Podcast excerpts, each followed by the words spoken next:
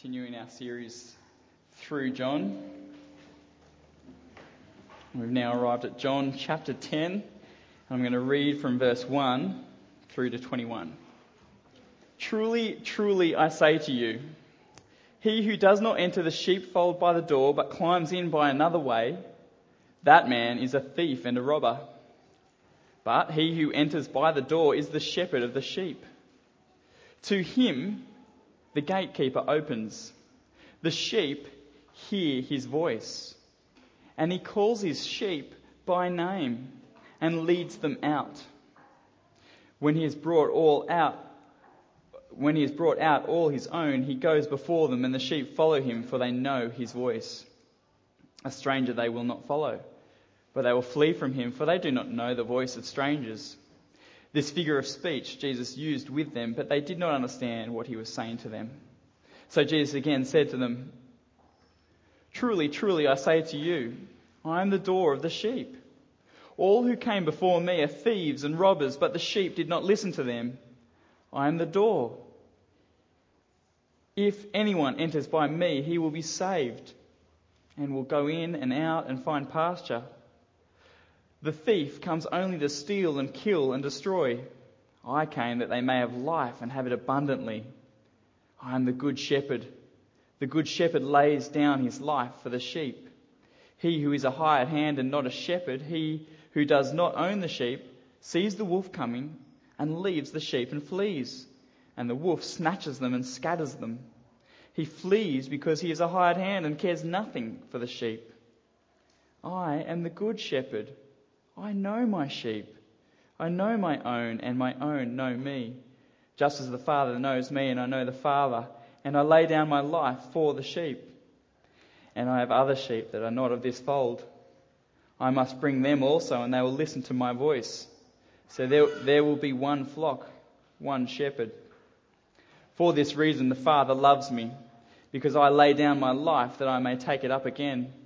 No one takes it from me but I lay it down of my own accord. I have authority to lay it down, and I have authority to take it up again. This charge I have received from my Father. There was again a division among the Jews because of these words. Many of them said, He has a demon, and he is insane. Why listen to him?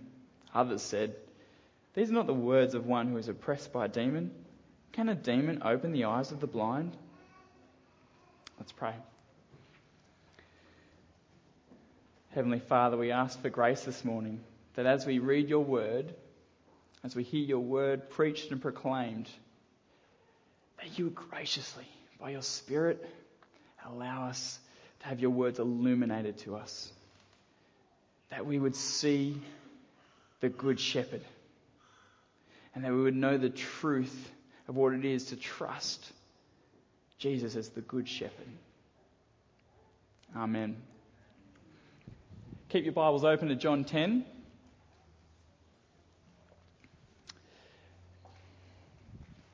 I don't know if you've heard or maybe you've had the, the icebreaker question. The question that comes out often when you're uh, meeting people is if you were an animal, what animal would you be? If you were an animal, what animal would you be? And most people, I, I imagine, answer this question by saying, oh, I'd be a lion, I'd be like, you know, powerful. Or maybe some people might say, oh, I'd be an eagle because I could have that, the wonderful gift of flying and I could soar. Or uh, maybe you would say, if you were me, I, I think I would answer, I'd be a dolphin. I would love to be a dolphin. because here's, here's why. You've got to explain why you chose that animal. I would choose to be a dolphin because you could ride massive waves and have no fear of wiping out. So I would be a dolphin. I was asking, I was asking my, my children this morning if they were an animal what animal would they be? And they didn't actually respond, they just made noises. Um, so Matilda would be a cat, so she meowed at me. And Talitha would be a puppy dog, she started barking at me. But what I find uh, amazing, um, what I've never come across, maybe you have, but I've never, ever, ever come across when that icebreaker question has been asked, no one has ever said, Oh, I would be a sheep. That's me. I would be a sheep. They're not really an animal that people want to identify themselves with. You, you don't really come across like the Pennant Hills sheep in terms of the sporting team, do you? It's not, a sh- it's not an animal that we kind of would go rush to identify ourselves with sheep. And yet, the Bible identifies us with sheep, often, regularly. It refers to humans as being like sheep. And so we want to get to know sheep a little bit. And so the resident sheep farmer in Sovereign Grace Church, Sydney, is Will Turner. And I was chatting to Will Turner during the week about what it is like to shepherd or farm sheep. And Will was great. He gave me lots of insights of what sheep are like. They're very simple, Will said. Will said that in terms of farming sheep, it's, they graze during the day and they sleep at night. Uh, Will was saying that in terms of um, looking after sheep, however, they actually require a lot of effort. Yeah, there's a lot that, the, that humans have to do to look after sheep uh, in terms of making sure that they're provided for their feed, in terms of making sure that these sheep who are incredibly vulnerable to harm, making sure that no harm comes against the sheep, they don't do that themselves. The farmer has to look after them. The farmer has to make sure that, that they're continually looked after so that they don't experience fly strike, for example. Uh, he said, Will was saying that in terms of sheep, they, they very rarely know what's good for them. And in fact, they'll often, often fight against the farmer, the farmer who is trying to do good for them. They'll try and fight against the farmer. It's interesting, isn't it? And another fact that I, I looked at when I was looking through the week in terms of sheep is that they can be really, really easily led and enticed away by the greatest desire that a sheep has a desire for food. This desire can, can be manipulated. This affection, this longing, this lust that, that lies dormant in, in a sheep, this desire for food can be used and in, to entice sheep away. And if there is a bad shepherd, a bad shepherd who played on those desires, they could quite easily lead the sheep to do bad things could it quite easily lead the sheep poorly.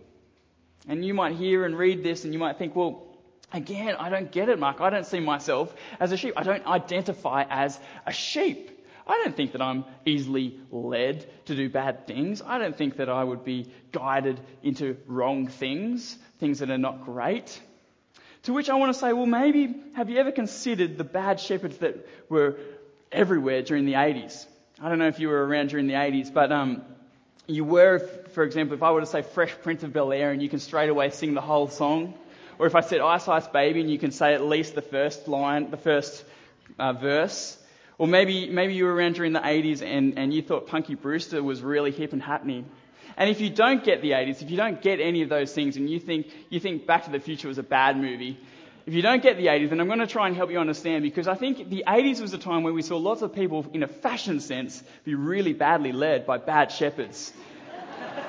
so this, this desire to be cool, it's not a bad desire, and yet this desire to be cool led people to do things that prior to the 80s, they would never have done that. And since the 80s, we have, we've learnt that that was a bad thing. And so there are several fashion things that happened during the 80s, and I just want to educate you a little bit if you're not aware of the 80s. Let's have a quick look. So some of the things that happened during the 80s. Hypercolor shirts. Hypercolor shirts. There were these shirts that you would wear, and according to the temperature would change, which really just meant you could spot the sweaty guy. Um, what else was there? There's parachute pants. So they were really hip and happening, especially the fluoro and funny coloured ones. Again, like sheep, no one in and of themselves would think that that's cool, right? And yet the desire to be cool led us all to think, yeah, parachute pants, we'll wear them. what else is there? There was shoulder pads. Shoulder pads were, were happening in the 80s. They were cool. What else? There's um, mullets. And that's also a reference to Full House, because if you grew up in the 80s, you know Full House and Saved by the Bell and, and all the fun ones bowl haircuts. Here's the thing I had, I grew up and I had curly hair. So if I grow my hair, it goes up and out. And I still tried to do the bowl cut. So I'd, so undercut, not good. Bowl haircuts, Guns N' Roses. And so they were the band that if I think of the 80s, early 90s, Guns N' Roses, and maybe some of you are thinking those lyrics and, and uh, some of the songs that they sang, but, but you would, we would have looked at them and thought, they are cool. And the way that they dress, that's cool in the 80s. But then you come to now, or you come to the 90s, or if you're in the 60s, that was not, that's not cool, that's weird. That's just weird. Some of these fashion statements that happened in the 80s, I think that's it. So I think in terms of being reminded that, that there are many bad shepherds, every generation has bad shepherds that lead us, that use our, play on our desires and entice us and lead us poorly, badly. We, like sheep, are easily led.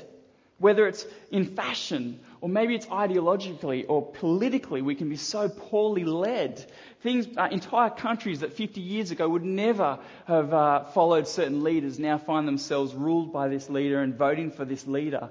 Or maybe it's a sporting team or, or the influence of sport on your life that, that has such an effect that leads you, these desires lead you poorly.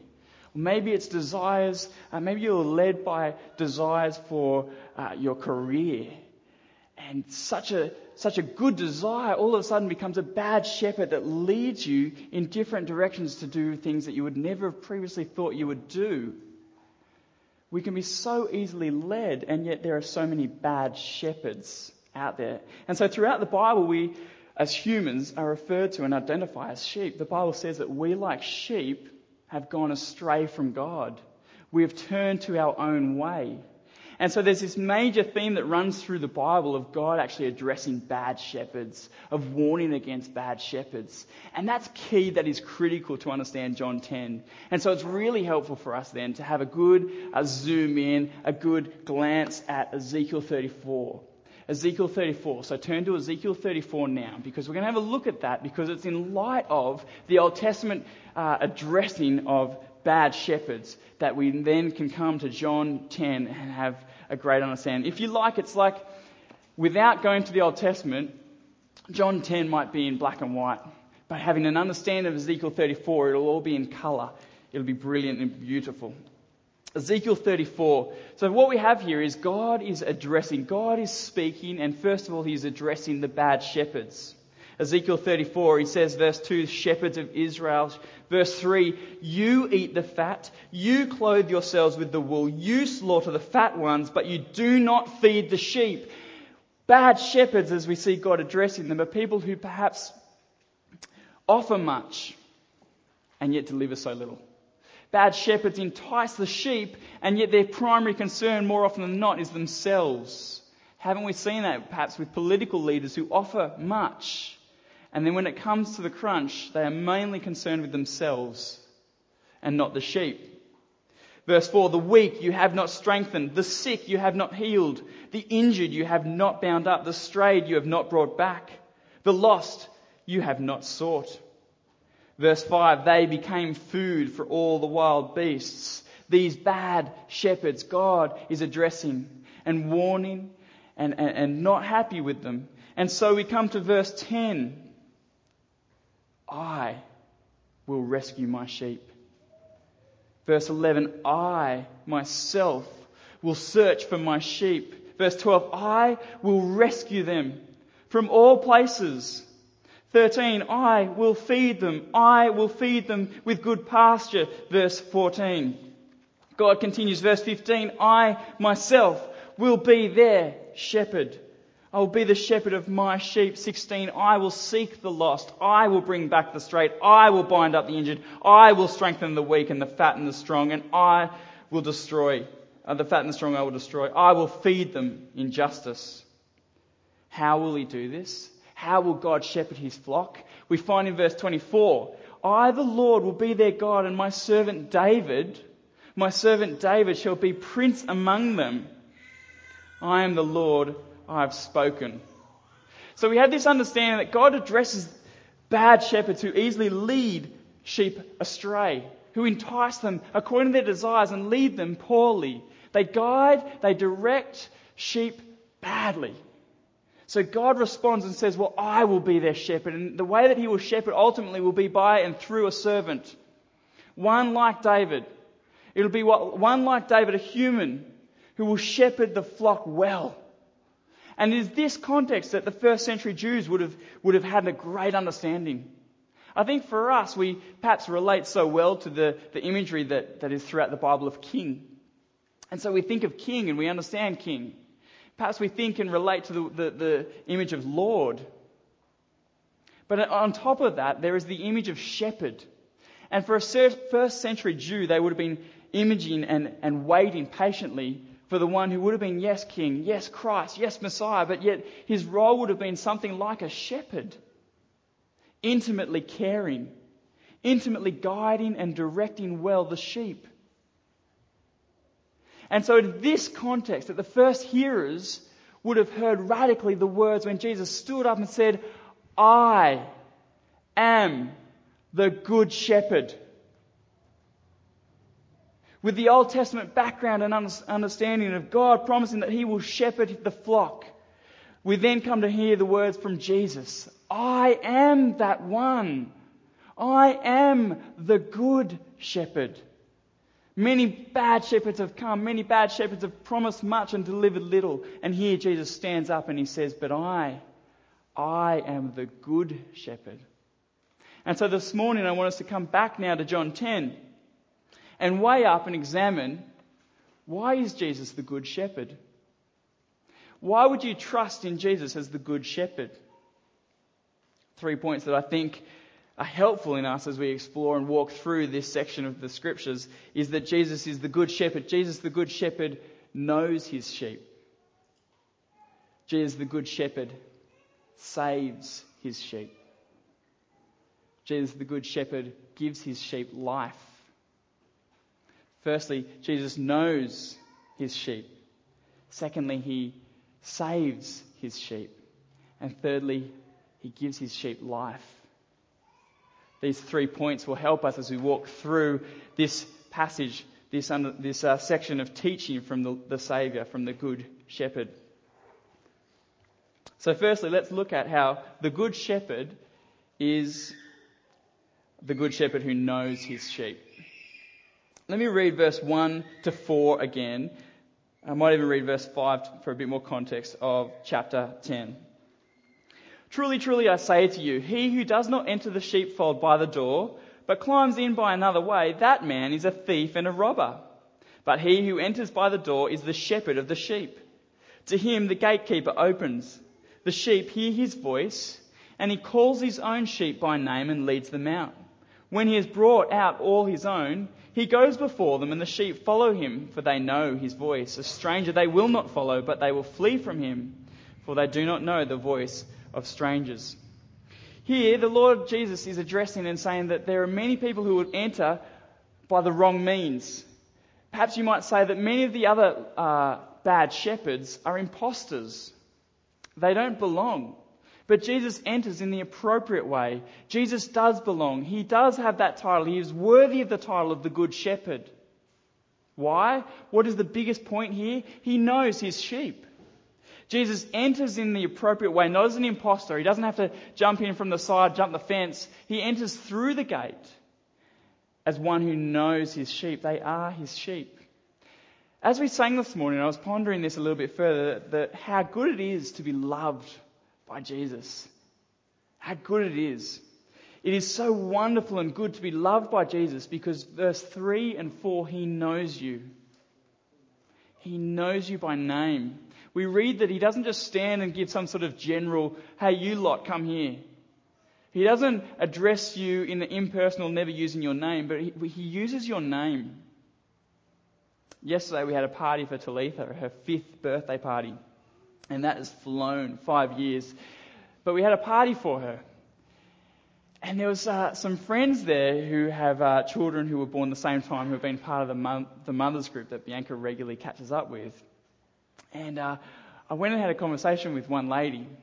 And I say one lady because I know her, and yet I could not for the life of me remember her name. It's those situations where you think, I should know her name, and this says so much when I don't. And I'm in those, you know, those conversations where you're thinking, yeah, so, um, hi, how are you? and there's just a, a, an awkward sense that it's like he, I imagine she's thinking he doesn't know my name. He doesn't really know me. How beautiful it is when people actually address your name when they remember your name. Isn't that wonderful? Doesn't that say much? That says a lot, doesn't it? The Lord knows your name. And He doesn't just know your name, He knows you intimately and personally. How good it is to be loved by the Good Shepherd because He knows you. He was there before you were formed, He was there when you were formed. He was there when you took your first steps. He was there in those, those awkward years, the teenage years when you when you were hurting, He understood that. He understood what you were going through and He was with you.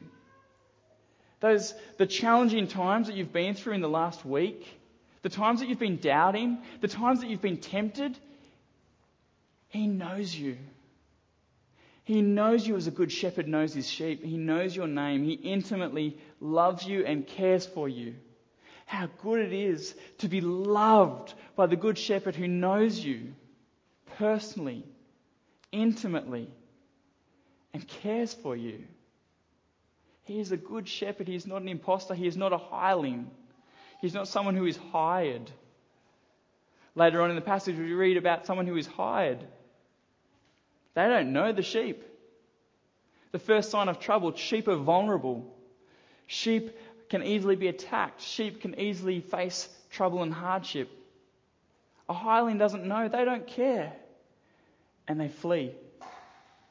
If the sheep are terrorized, they're just there for money, for a wage. They don't know the sheep, they don't care, they flee. You and I, friends, we are sheep who do you trust then to shepherd your life? Who do you trust to shepherd your life? Do they know you? Does your career care for you when you go through hard, hard times? Was your pursuit for pleasure there when you ran out of money?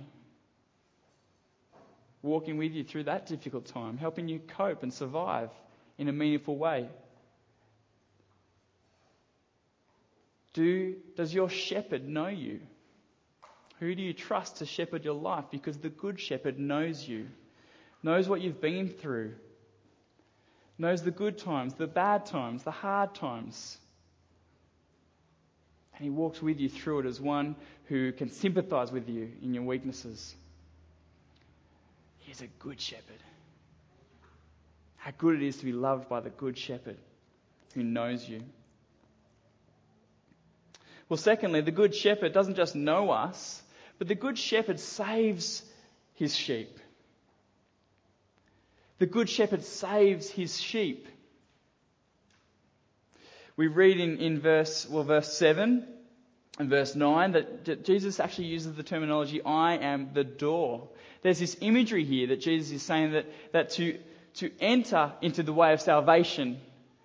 It is only possible, it is only by the means of Jesus. He is the way.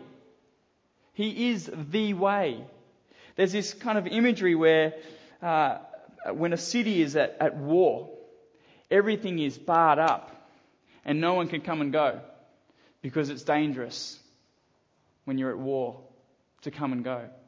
But verse 9, we read that by Jesus, the war has ended and there is peace. That by Jesus, people are free to come and go. And it's not an image, if you like, of people coming and going out of church. It's an image of that sense of peace. That through Jesus we can be saved and the war can end. How does this happen? How does this happen? We're in chapter 10, but in nine chapters' time, Jesus will be put on a cross with six inch nails pushed through his wrists and his ankles, a crown of thorn placed on his head, humiliated before a crowd, mocked and spat at, drinking the bitter cup. The, the, the song that we sang is that he, he, he took the wrath of God that, that I deserved.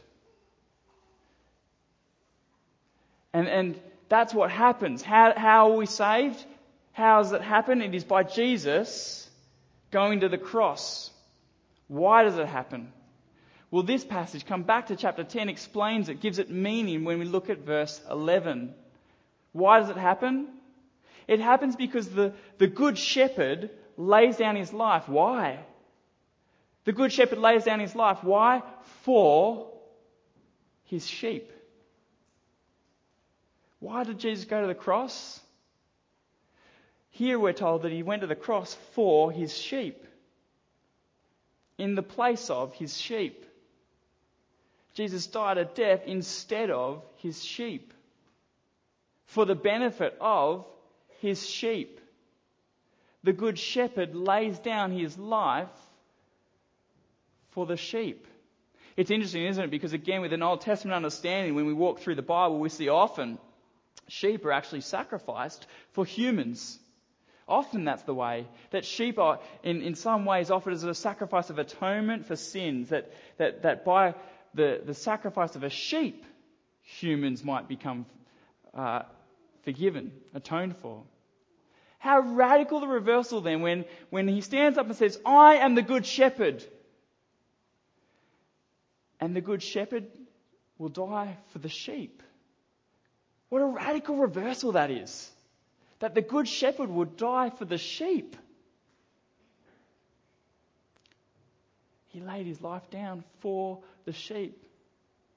As we've just sung, we are the ones who went astray. We're the ones who have run far from God, far from his good ways. We've rebelled against God. As Isaiah said, we, like sheep, have gone astray and we turned to our own way, but the Lord laid on him the iniquity of us all.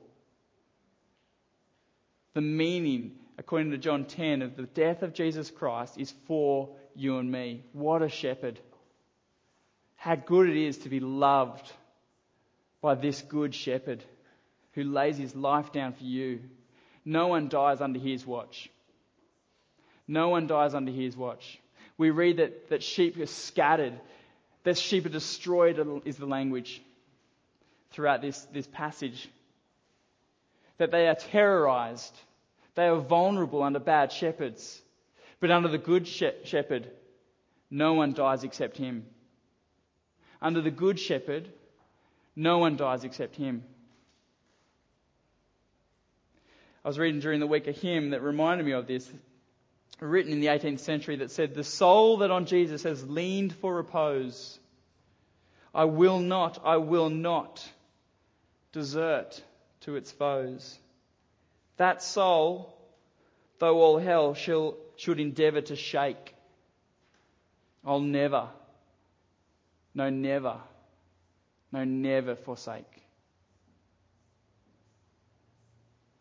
The Good Shepherd loves you, He knows you, and He cares for you, and He will protect you, that no one will die under His watch except Him. He saves you by laying his life down for you, for you, in the place of you, instead of you, for the benefit of you, that you might know what it is to be saved from the wrath of God, that you might be completely forgiven. What a good shepherd who knows his sheep and saves his sheep. So, who do you trust to shepherd your life? Well, thirdly, the Good Shepherd gives his sheep life. The Good Shepherd gives his sheep life. We read in verse 10 The thief comes only to steal and kill and destroy. I came that they may have life and have it abundantly. I came that they may have life and have it abundantly. It's this picture of lavish living, isn't it? It's this picture of green pasture living for the sheep. Life and life abundantly. The context, if you like, or the understanding, the background is that, that we have, like sheep, have gone astray. Will was saying to me that sheep often don't know what is good for them.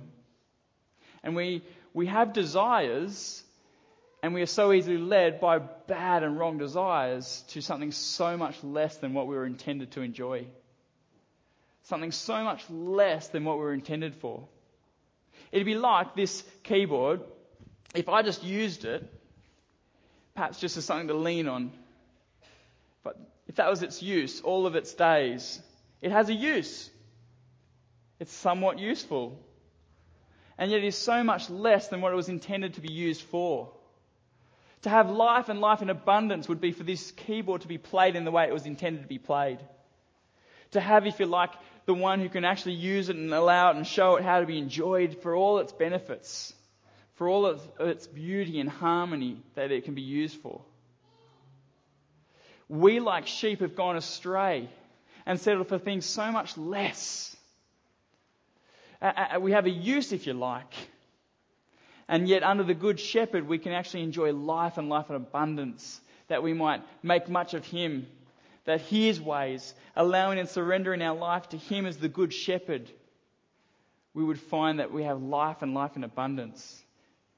His ways, His intentions for us to, in the way that we ought to live is so much more. He is a good shepherd. Who do you trust to shepherd your life? Because the good shepherd gives you life and life in abundance. The other Old Testament background running throughout John 10 is, is Psalm 23, which says that the Lord is my shepherd, I shall not want. The Lord is my shepherd, I shall not want. Sheep don't know what's good for them, they want things that aren't good for them. I want. I want, I want. I want a car. I want a house. I want uh, a child. I want my child to be quiet. I want I want peace. I want to be better at sport. I want to be the best at sport. I want to have a, a, career that just gives me lots of money. I want, I want, I want, I want, I want, I want, I want, I want, I want, I want, I want. Submitting ourselves and surrendering completely our, all our wants to the Saviour, the Good Shepherd. All of a sudden, the noise of this world, the cacophony of wants, dies and grows quiet that we would hear his voice. The one who knows what is best for us. The one who knows how to best show us life. Sheep don't know what's good for them. The good shepherd does, and he will lead you to life and life in abundance, the way life ought to be. The way life was intended to be, with him on the throne, with him as the shepherd. What a good shepherd we have. And you might even say to me, you might say, how can that be? Can't, can't something overcome amidst that abundant life, lavish living? Can't, couldn't something overcome the sheep? Couldn't something kind of terrorize the sheep under the, even the good shepherd? Maybe. Or maybe not. What if the good shepherd is so in control that nothing happens outside of his control? There's this big theme throughout John of the sovereignty of God. And, and, even here it's present as we read in 17 and 18 that, that nothing happens that is outside or, or of a surprise nature to the Good Shepherd. Even his death is not an accident and not, does not come to him by surprise. Ten chapters before, nine chapters before it happens, Jesus says that he, he willingly, he voluntarily lays his life down and takes it up again there's this wonderful picture of the sovereignty. This shepherd, this shepherd is so in control that, that this world is in his realm that nothing happens outside of it. Nothing will overcome you that isn't according to the good shepherd's good intentions for you. And you might walk through storms. As we sang, you might walk through storms. You might feel weak at times, but He is Lord, Lord of all. He is a good shepherd, and He is a shepherd that is over all. And so, this good shepherd, this good shepherd who knows you intimately, personally, who knows your past, your present, and your future, this good shepherd who forgives your failings, your wanderings, this good shepherd, the one who, who when there was 99 and one lost, pursued and found you, and led you back and partied that you would come back. That, that in, in doing so, lay down his life so that you could enjoy all the benefits of life and life in abundance. This good shepherd, he will lead you home. He will love you. How good it is to be loved by this good shepherd who will lead you home and lead you to life and life in abundance. To lead you to live as you are intended to live not as you think you ought to live, but as He says the best way to live for you is. What a shepherd. What a good shepherd. And so, again, I ask you, who do you trust to shepherd your life? Maybe, and I imagine in a crowd this big, there would be people here who have heard about Jesus, but you've never actually put your trust in Him. I want to urge you, I want to exhort you that the, that you might respond this morning as He calls your name. As He calls your name, He knows you. That you respond to Him, that He would be the good shepherd for you, the one that laid His life down for you. That, that the weariness that you feel as you've uh, perhaps given yourself over and put your trust in people who, who have failed you, or jobs that have let you down, or pursuit of pleasure that has, that has again and again just left you unsatisfied.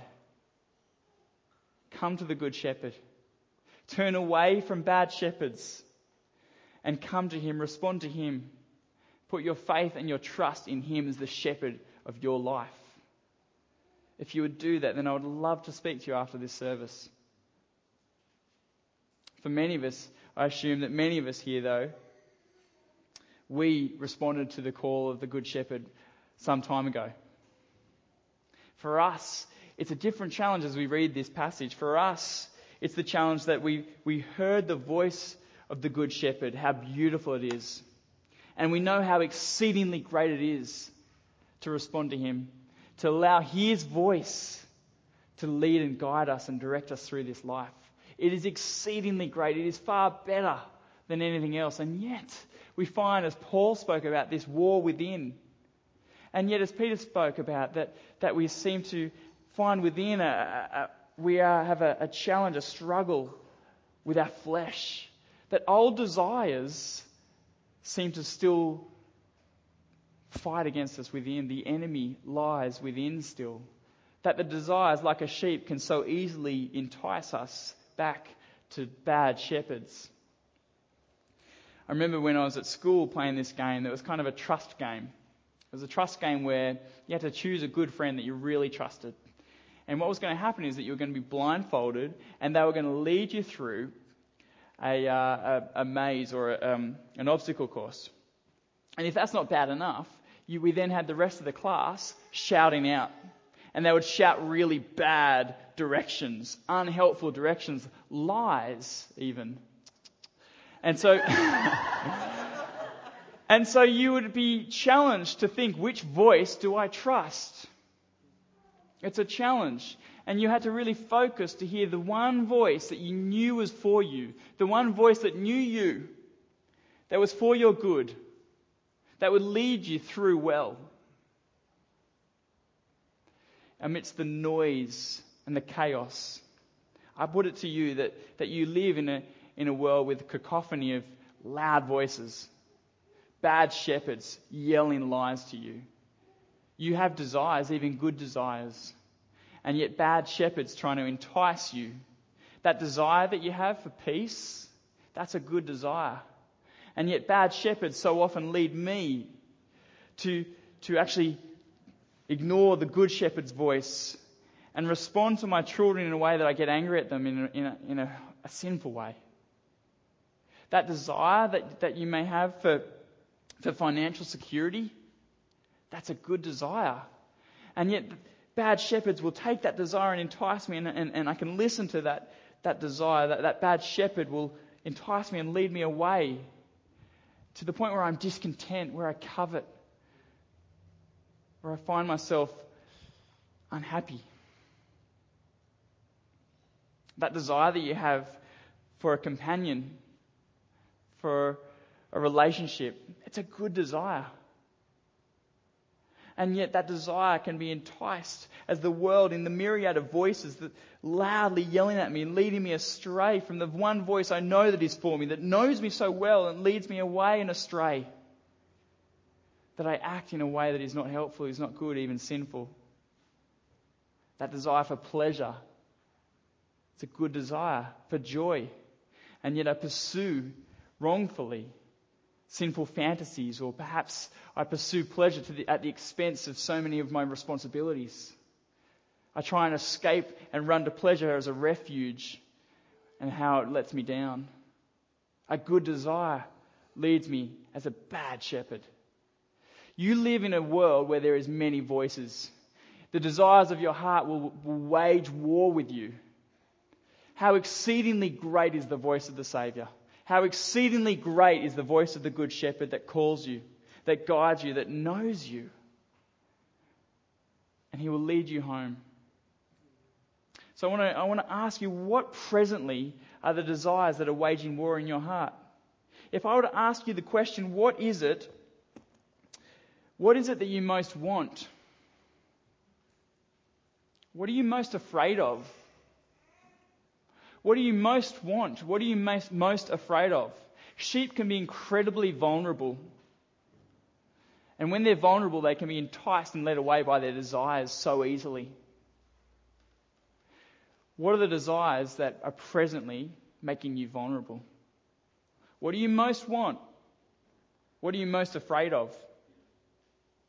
Be honest with yourself. Because that there is where you are vulnerable. Those desires are where you are vulnerable.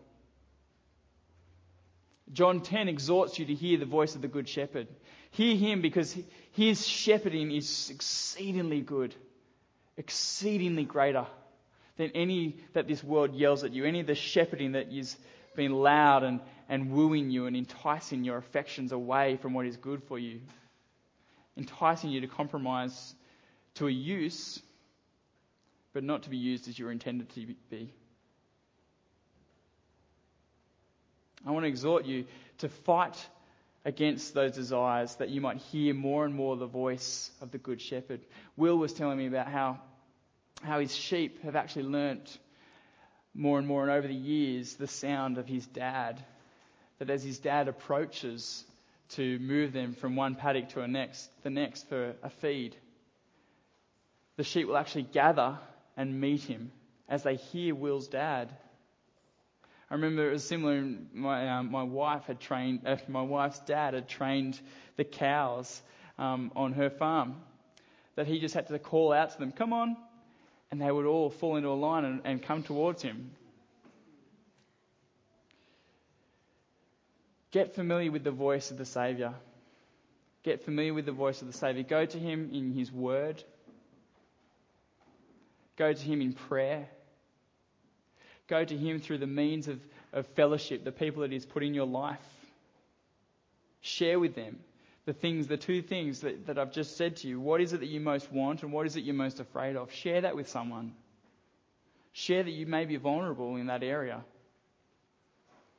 Go to the Word, go to prayer, and go to your friends. Help yourself to hear more and more and louder and louder the voice of the Good Shepherd in this life. Because He knows you, He saves you, and He gives you life lavish, abundant life. How good it is to be loved by the Good Shepherd. Let's pray.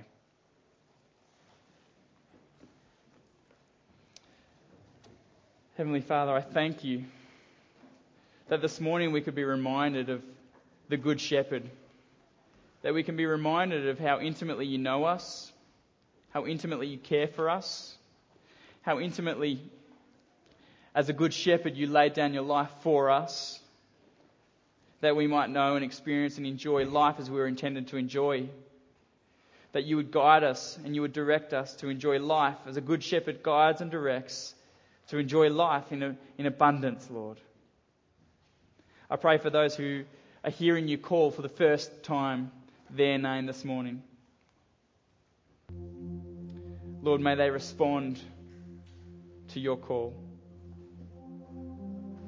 May they turn away from every other evil and bad shepherd that has tempted them and wooed them to trust them.